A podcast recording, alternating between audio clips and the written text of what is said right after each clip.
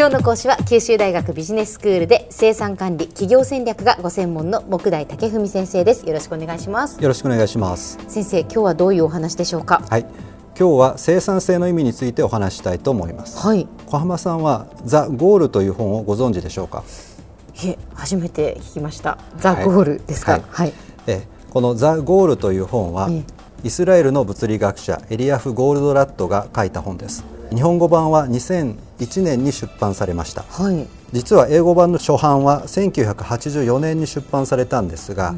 日本語版に翻訳されたのはそれから15年以上経ってからです。著者によると、部分最適に優れた日本人がこの本を読んで全体最適の考え方を学んでしまうとますます強くなってしまうため、著者が日本語訳を長年許さなかったといういわくつきの本です。そうですか。はい、日本語版出版当時で世界中で250万部が売れたと言われており、日本でもベストセラーになりました。そうなんですね。ベストセラーを存じ上げませんでした。2001年、15年前ということになりますか？はい、はあ、大学を卒業した頃です。そうなんですね。このザ・ゴールという本は、ある工場の工場長を務める主人公が工場の立て直しに奮闘する小説仕立ての本です。ほうほう。主人公のアレックス・ロゴは他の企業向けの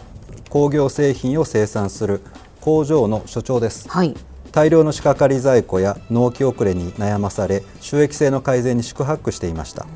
ある日、本社からあと3ヶ月で立て直さなければ工場を閉鎖する旨を言い渡されてしまいます。はい、そんな時、アレックスは大学時代の恩師ジョナと偶然再会します。ジョナは大学で物理学を教えている大学教授です。はい、アレックスは工場に導入したロボットにより生産性が大幅に上昇したという話をしました。しかし、ジョナ教授はロボット導入による生産性向上に疑問を投げかけます。そして、生産性とは一体何なのかと問いかけるのです。はい、アレックスはあまりに根本的な質問に戸惑ってしまいます。恩師ジョナはさらにこう畳みかけます。君の会社の本当の目標、つまりゴールは何なのか。目標が分からなければ生産性の意味は理解できないのだと。じゃあ、この本はその小説仕立てになっていますけれども、その生産性というのが何なのかっていう、ビジネス書であるわけですね。そうなんですね。もともとこのゴールドラットが経営していたコンサルティング会社があるんですが、はい、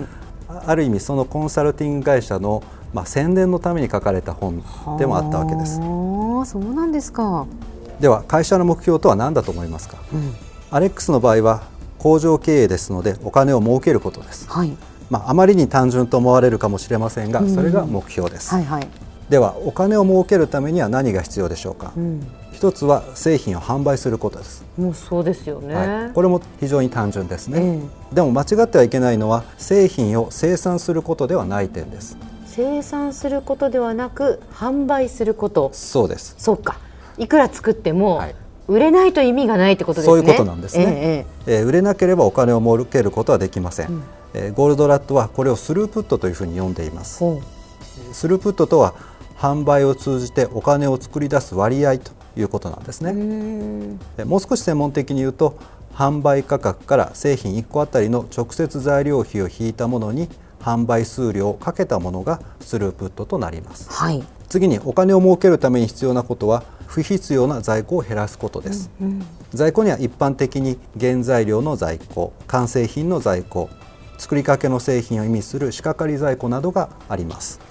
在庫って言っても、そうか、いろいろあるんですね。はい、在庫っていうとね、もう完成品の在庫っていうふうに思ってしまいますけれども、はい、そうか、原材料の在庫とか作りかけの製品のっていうことも考えられるわけですよね。そうなんですね。このように工場内に在庫が多いということは、会社の金回りの悪化、品質の悪化、在庫管理コストの上昇、顧客への納期の遅れなどさまざまな問題を引き起こします。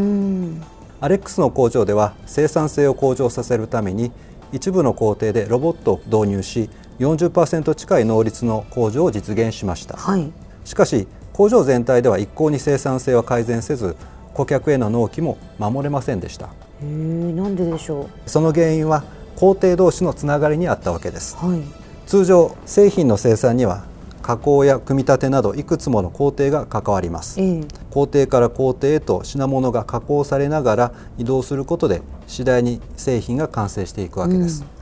しかしそれぞれの工程では生産能力にばらつきがあることがよくあります。例えばある工程では1つの部品を加工するのに40秒かかり、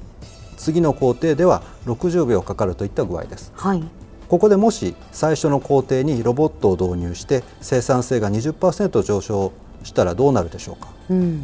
40秒かかっていた工程が 20% 改善するわけですから、8秒の改善になるわけですね。そうですね。40秒かかっていたことが32秒でできるようになるということですね、はい、そうなんです、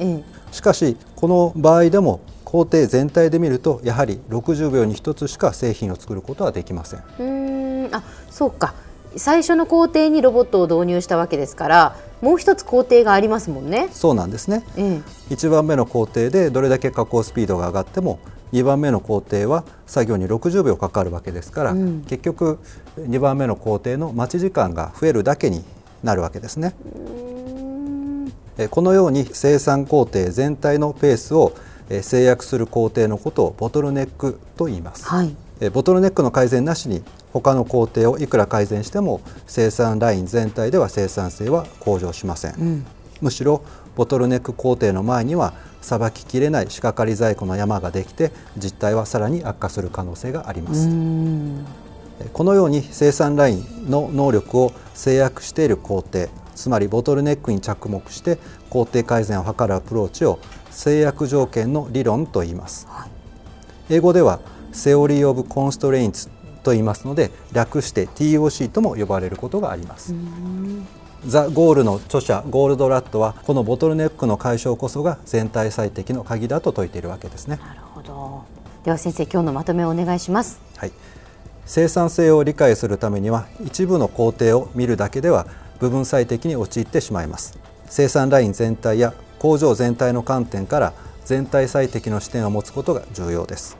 制約条件の理論は生産ラインの能力を制約している工程に着目し、このボトルネックの解消を図ることを目指しています。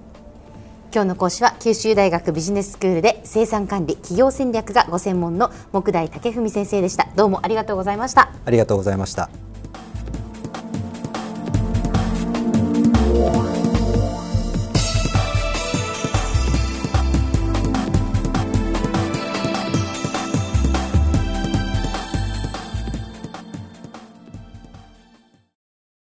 ゾクゾクグイグイメラメラつながる、ゾワゾワハラハラメキメキつながる、ズキズキモワモワホカホカつながる、キリキリザワザワキュンキュンガンガンワクワクウズウズドキドキルンルンバクバク、九州人のいろんな気持ちつなげます。九州から輝こう、キラキラつながるキューティーネット。